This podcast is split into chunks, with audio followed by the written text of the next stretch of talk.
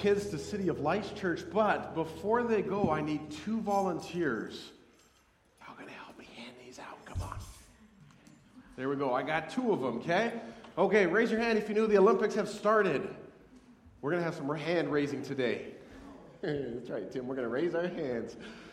Okay, so just I got two jars here. For those that don't know, if you haven't been here very long, these are our Peterson and Daphne jars. They're a couple of kids that we sponsor out of Haiti. Uh, several years back, we did this and we had our kids involved so that their view of the world could be bigger than just themselves. So, do you want to help your sister? And you go, so here's the deal the Olympics are always a race, but this is going to be more like curling, where it's really, really slow, right? Okay? So you go down this aisle, look for anybody who's waving money at you, because that's how it happens in the Olympics. And you go down this aisle, look for anybody waving money at you, let them put it in the jar, and then there's a table in the back that you guys can put those on.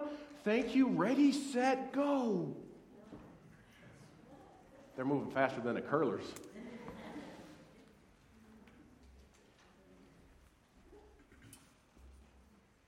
I'd start, but you guys are busy looking at them. Go ahead, they're cute.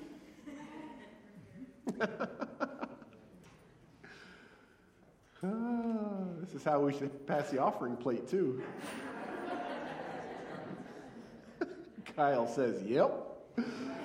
All right, all right. The Olympics, they are still coming around, all right? The Olympics have started. My family has been looking forward to this for, well, what is it, two years, four years? Since the last time, because we love the Winter Olympics. We got some money over this way too. Um, oh, there we go. She's coming. Good. We love the Winter Olympics. We love the different sports. We are an outdoor family. Uh, we like to sled, at least when we were younger and our bodies could handle it. Um, we like to snowshoe because that's like walking except on snow. We like to ski. Anybody here ski? Go ahead, show hands. Go ahead. I know. I knew I'd have at least two. Was there only two people that skied? Anybody? Oh wow, this is going to be okay. Cross country ski, downhill ski, Nordic track ski, accidentally ski when you get out of your car on ice. Okay, good. I got more hands there. Good. Good. Okay, so there'll be less than I thought on this one. How many of you have ridden a chairlift before? Okay, about half. Maybe a little bit better than half of you. Oh my goodness, chairlift. We got a picture of a chair. We do have a picture of a chairlift up there. Who wouldn't want to ride a chairlift, right? You wouldn't want to. Right, some of y'all scared of heights, I know, but listen, most chairlifts around these parts are two seaters. So you can at least hold the hand of the person next to you right? Some bigger lodges have three seaters, some have four seaters, but most are two seaters. Now, that means if you're on one seat, there's one open seat, and who wouldn't want to ride a chairlift with somebody they didn't know? I mean, come on, this is anywhere from three minutes up to seven, eight, ten minutes, depending on the lift. I mean, you don't know them before you get on the lift. You don't know them after you get off the lift. The only thing you have in common is that you take wood to your, your feet and fly down a mountain. That's three to ten minutes of just greatness, isn't it? Who would not want? I don't like that. okay, I'm just here to tell it's not very pastoral of me, but I don't like riding chairlifts with other people. If it's not my kids, if it's not my wife, if it's not somebody I brought up the mountain or know from the mountain, I don't want to ride with them because they might talk the whole time. Or they might not talk at all. That's just as bad. they might be crazy. They might push me off the chair. They might be the Antichrist. Where did that come from? I'm gonna come back to that, okay? Well, don't, don't keep listening. I'm gonna come back to that.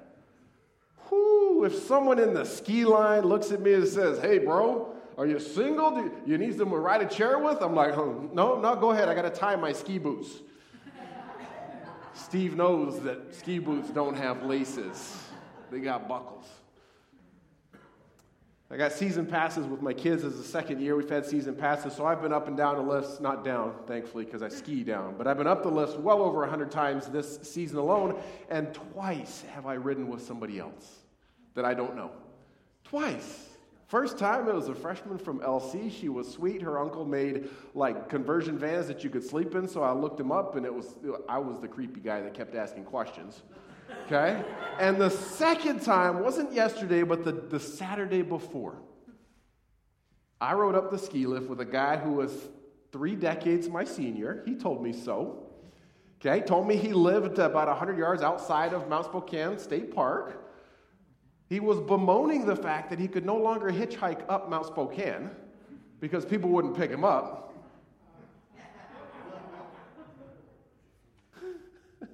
And he started telling me about all the different places that he lived.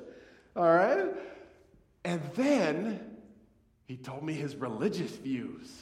And I didn't even ask him. Three minutes is all I had with the guy, right? But at the end of the chair ride, I got off. I went a hard left. He went a hard right. Never saw him again. And I was confident that God said, James, you need to remember what you know. Remember what you already know about skiing, Lord. In the world that we live in, it is easy to get pushed around, to be led astray. And God's telling us we need to remember what we already know. Makes sense? If it doesn't, I hope it does by the end. Let's pray. Lord, thank you for our time together. Thank you that we can laugh. Uh, I do thank you for opportunities where we can interact with people who we don't know and we can learn from them, and frankly, we can learn from you. I pray, Lord, that we would learn from you this morning. I ask this in Jesus' name. Amen. Grab your Bibles, your phones, your apps, whatever you use, and turn to 1 John chapter 2, verse 18. Elena read the text that I'm preaching from this morning in its entirety right before we sat down. Thank you, Elena, for that. And thank you guys for singing, by the way. I didn't sing those last two songs because I just sat and listened. You heard, like, they were, you guys were, it was fantastic. You were worshiping today. Okay, so we're, uh, sorry, back to this. We're in a sermon series titled Not Your Normal Dear John Letters. And we're looking at these letters that a guy named John, one of Jesus' disciples, wrote to a church in Ephesus. He's writing to this church because there have been people who have left the church and are trying to convince others that are still in the church to come with them because they have these new beliefs and they want to try and convince them of these beliefs. Now, several times in our text today, almost word for word, John says, You need to remember what you already know. Almost word for word. You need to remember what you already know. Okay? Let's start in verse 18. Dear children, the last hour is here. You have heard that the Antichrist is coming, and already many such Antichrists have appeared. From this we know that the last hour has come. I was supposed to preach from this text last week when the kids stayed up here during family friendly service. And I didn't realize it until Connie, our children's ministry director, texted me before she got on a plane to go to Hawaii and said, Have fun teaching the kids about the Antichrist.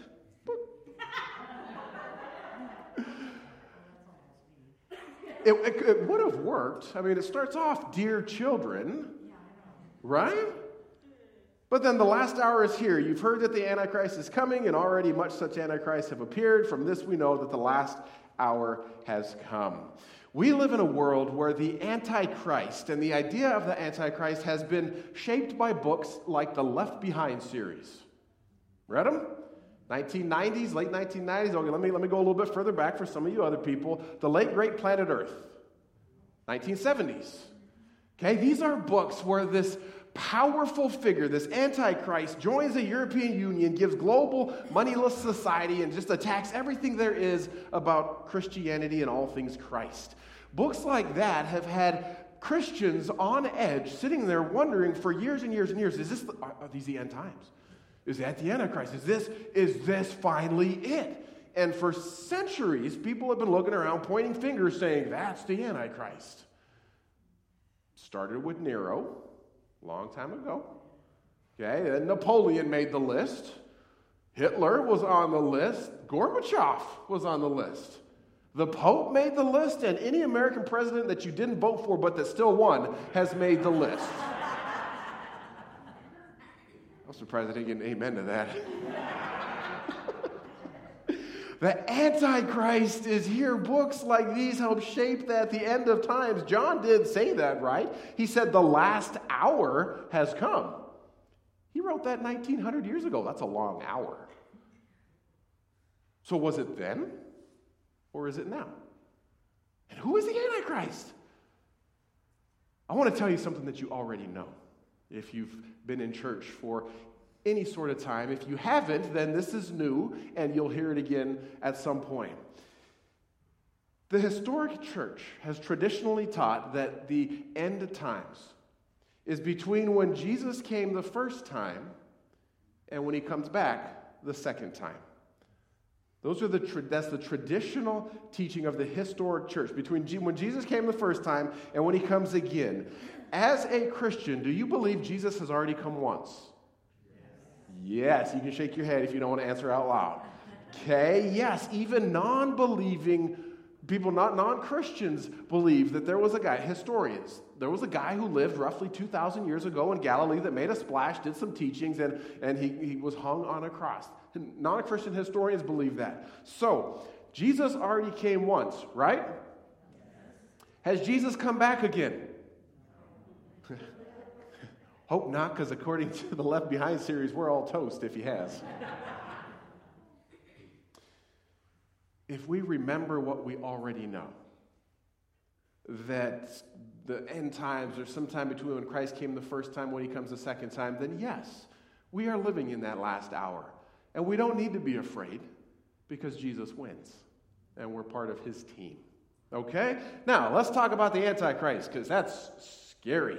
Or Antichrists, as John likes to say. Are they here? Is he here? Well, John said yes, 1900 years ago. And maybe his explanation is a little different than what we would think. See, we hear Antichrist and we think powerful global leader, right? One person, which may still be the case at some point, but John sees this through a different lens. Anti. What, what does the word anti mean? Against, right? Opposed to, not agreeing with. I am anti broccoli. I don't agree with it. Anti, okay? It means opposed to, it means against. Now, Christ could also be translated as anointed one, could also be translated as Messiah. All right, so antichrist could easily be translated as anti Messiah. So, therefore, in the Greek, when you see the word antichrist, it means somebody who was opposed to Jesus as the Messiah. People who claim that Christ wasn't the Christ, that Jesus wasn't the Christ. We could just as easily reread this passage and say, Dear children, the last hour has come. You have heard that the anti messiahs are coming, and the anti messiahs have already appeared. These are people who are opposed to what you already know. You've got to remember what you already know. Because John says there's going to be people who try and lead you astray. Verse 26 in chapter 2. I'm writing these things to warn you about those who want to lead you astray. This is 1900 years ago. Okay, well, 50 years before that, the Apostle Paul in Acts 20 told the church in Ephesus there's going to be people who try and lead you astray. 20 years before that, Jesus looked at his disciples and said there's going to be people who try and lead you astray. 70 years later, John writes, There's going to be people who lead you astray, so I'm writing you to warn you about those people. So he mentions antichrists, and then he goes off on this. Very next sentence, verse 19. These people left our churches, but they never really belonged with us. Otherwise, they would have stayed with us. When they left us, it proved that they did not belong with us. This is right after he says antichrists have appeared. So is he equating the people who have left the church with antichrists? Well, I've been here at this church for 16 years. We've had a lot of people come, we've had a lot of people go, and not once have I ever called any of those that left an Antichrist. Okay, so if any of the people who have left First Church are watching online, I am not calling you the Antichrist. Please hear me say that. And John wasn't saying that the people who left because they got a job transfer to Philippi or because they moved to Galatia, he wasn't saying they were the Antichrist just because they left. He was saying they were antichrist because of what they were teaching. And they were teaching things different than what the church already knew. How do I know this? Because John keeps driving this point home. Verse 20 and 21. But you are not like that, for the Holy One has given you his Spirit, and all of you know the truth. I am writing to you not because you don't know the truth, but because you know the difference between truth and lies. John says, I'm not writing to you something new, I'm writing to you something that you already know. You know the truth. Verse 24, so you must remain faithful to what you have been taught. Could just stop there. The Olympics are on, right? Let's go watch them. You must remain faithful to what you have been taught from the beginning. If you do, you will remain in fellowship with the Son and with the Father, and in this fellowship we, we enjoy the eternal life that He promised us. Remain faithful to what you've been taught, to what you already know. And what exactly is it that these people who left the church in Ephesus that John is calling Antichrist, what is it that they are teaching? Come back with me to that chairlift ride two Saturdays ago. Remember the guy, right? Tried to hitchhike up Mount Spokane, wasn't that long. I hope you remember it.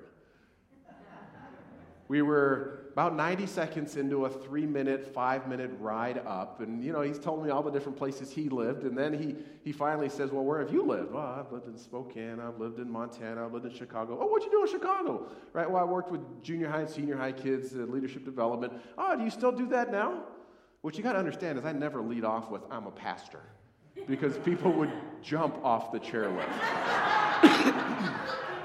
okay, so he says, he says, Oh, you still do that now? Well, kind of. I'm like, All right. I pastor a church down in Spokane. Hmm. He says. And in the next 90 seconds, I got to hear that he was a religious man. All right, he actually had a friend down in town that pastors a church. Can't remember the name of the church, can't remember the name of the friend. Apparently, they're close, right? But he says, I've got my views and I've got my sources. Hey, man, what's your sources? He says, I always keep a Bible within arm's, within arm's reach. And I got the Constitution next to it, I got the Bill of Rights next to it, and I got a whole bunch of other old documents next to it. He says, I believe in God. Didn't miss a beat, okay? I believe in God. Don't know if he's a he or she. He said, but, and that whole Jesus thing, right? Not God's son, not Savior, I kid you not, this is what he said to me. He's looking at me through his goggles. He says, I think that Jesus was an illegitimate son of Mary and some Roman soldier, and the other guy did the honorable thing to raise him up. Okay, and he had like, and then he was a good teacher, he said. He had like five commandments that were good. At that point, I knew he had an open scripture for a little while. Okay, but he comes right back to that, that Jesus thing, no, don't believe it. And with that, chairlift ended. So we stuck our, our tips up. He went right, I went left. And God said, You got to remember what you already know. What were the people in Ephesus that had left the church that John was calling antichrists? What were they teaching? The exact same thing this guy was sharing with me on the chairlift. Listen to it, verses 21 to 23. So I'm writing to you not because you don't know the truth, but because you know the difference between lies and truth. Verse 22 And who is a liar? Anyone who says that Jesus is not the Christ. Anyone who denies the Father and the Son is an antichrist. Anyone who denies the Son doesn't have the Father either, but anyone who acknowledges the Son has the Father also. Did you catch that? Did you catch the similarities with my three minute ride with? And listen, I'm not like, he's not the capital A Antichrist, okay? But he was anti-Christ. He was opposed to the idea of Jesus as Messiah. So, what were the people in Ephesus teaching? Two things. Two main things that really rubbed John raw that he was saying, stay away from that. Remember what you've been taught. The first is this that Jesus was not the Christ, he was not the Messiah. This is what was being taught. All right, that would make those people anti Messiahs, anti Christs. The second thing that they were teaching is that the connection between Jesus and God was not really any sort of deep connection of any sort. Okay? Wasn't father, son, wasn't one, wasn't any of that. Those are the two things that they were teaching. So let me unpack those because John seemed to think that we needed to be reminded, or at least his audience needed to re- be reminded, that they needed to remember what they already knew. If you have been following Jesus for three minutes, three days, three weeks, three months, three years, 30 years, or more, have you ever heard that Jesus is the Christ? Okay, if you haven't, I'm doing a pathetic job as a pastor. and Tim, we need to start picking out some songs that have that in there too. Okay? Jesus is the Christ. He's the Messiah. He's the one who came to save us. I'm saying that plain as day. Don't just believe it because I say it, believe it because John says it, but even more than that, believe it because Jesus says it. All right? John wrote a life story of Jesus called the Gospel of John, and in that gospel, in the fourth chapter, we see Jesus sitting at a well. His disciples had gone into town to get some food. He was there. A woman came out from the well. There's a Samaritan uh, town nearby, and listen to what the conversation was between the two in the English Standard Version. The woman said to him, I know that Messiah is coming, he who is called Christ. When he comes, he will tell us all these things. Jesus said to her, I who speak to you am he. Ah, when was the last time you used that language? I who said to her am he. Let me read it in a slightly different translation, means the exact same thing, okay? The New Living Translation. The woman said, I know the Messiah is coming, the one who is called the Christ. Excuse me. When he comes, he will explain everything to us. Then Jesus told her, I am the Messiah. Clear? yes. I am He. I am the Messiah. I am the one that you just mentioned was going to come someday. I am He. Pretty cut and dry. Jesus said it 70 years later. John writes, because John was a guy who laid his head on Jesus' chest at the Last Supper. He would have heard the heartbeat of the Messiah. John says, Anyone who says Jesus is not the Christ is a liar. He's the Antichrist. excuse me, pretty cut and dry, pretty clear. That's one of the first things that John would have taught the church. All right, was that. Now, I'm guessing that the second thing he taught the church was the connection between the Father and the Son. I don't have John's AD uh, 93 preaching schedule. That'd be cool if I had that. But I do know that when he wrote the life story of Jesus, he added in there a few things that Jesus said about this connection between he and God. Listen to him. We're going to start in John chapter 10, verse 30. These are all things Jesus said. The Father and I are one. Next verse. But if I do his work, believe in the evidence of the miraculous works I have done, even if you don't believe me, then you will know and understand that the Father is in me and I am in the Father. Next verse, John 14. Jesus replied, Have I been with you all this time, Philip, and yet you still don't know who I am? Anyone who has seen me has seen the Father. So why are you asking me to show him to you? John chapter 17, verse, oh, stay in there. Don't you believe that I am in the Father and the Father is in me? The words I speak are not my own, but my Father who lives in me does his work through me. John chapter 17, verse 21, I believe. I pray that they will all be one, just as you and I are one. As you are in me, Father, and I am in you and may they be in us so that the world will believe that you sent me. Those are just a handful of the times Jesus said something like that. So then John is kind of like, um, you deny Jesus, you deny the Father. You deny the Father, you deny Jesus because we are interwoven, pieced together, unexplainably the same yet separate. This is a foundational teaching of the church. And John says in chapter 2, verse 24 of our text today So be faithful to what you have been taught from the beginning. Remember what you already know. Don't be swayed by people who are leaving the church trying to tell you that Jesus isn't the Christ. Don't be swayed on that chairlift by somebody telling you Jesus isn't the Christ. And John could have left his argument at that. He could have said, You got to believe it because I told you, and you got to believe it because that's what the church has taught forever and ever. Amen. But John doesn't leave it there. He says, If you don't believe me, if you don't believe what the church has taught, believe what somebody else is teaching you, someone pretty important. Verse 26 and 27. I'm writing these things to you to warn you not to be led astray. Verse 27. But you have received the Holy Spirit, and He lives within you. So you don't need anyone to teach you what is true. For the Spirit teaches you everything you need to know, and what He teaches is true. It is not a lie. So just as He has taught you, remain in fellowship with Christ. The Holy Spirit affirms, confirms, ratifies, verifies, endorses, authorizes, approves, sanctions. The Holy Spirit says this is who Jesus is. Christ, the Messiah. The Holy Spirit confirms that in us. Now, as a Big C church with countless denominations around the globe, we don't agree on everything.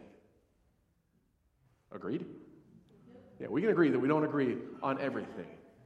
All right, and there are people who will take this passage out of context and say, well, the Spirit has taught me this, so I'm going to leave you. I'm going to go start my own denomination. I don't have to believe because the Spirit is teaching me. We have to take this in context and keep it in context. John is talking about who Jesus is, so he says the Spirit lives in you, confirming what is true, and what is true is who Jesus is. He's the Messiah, He is the Son of God. We may not agree on everything with denominations around the globe, but who Jesus is has to be central. It has to be unchanged. It has to be foundational. After all, who Jesus is determines who we are. We're a forgiven people, sought after by a God who loves us unconditionally enough to become one of us so that we can be in relationship with Him both now and forever. It's what verse 25 says because of Jesus Christ. John says you've got to remember what you already know. This is who Jesus is.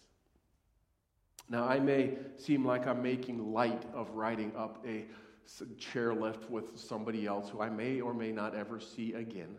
And I'm not trying to talk poorly about this guy one way or the other. What it gave me the opportunity to see and hear is it the same thing John was warning his people about 1900 years ago? We still need to keep warning our people about 1900 years later. We need to remember what we already know. Because three minutes on a chairlift could sway somebody. Three minutes in front of a TV could sway somebody. In front of a radio, in front of a podcast, in front of a person who is declaring that Jesus is not the Christ. Don't go astray, church. Remember what you already know. Let the Holy Spirit affirm in you that that is true. And in the words of the guy who hired me, think about that this week. Okay? Spend some time with the Holy Spirit affirming who Jesus is and what that means to you. Will you do that with me? Let's pray. God, there are times where we open scripture and we study, we dig deeply, and we think, wow, that doesn't really relate to us.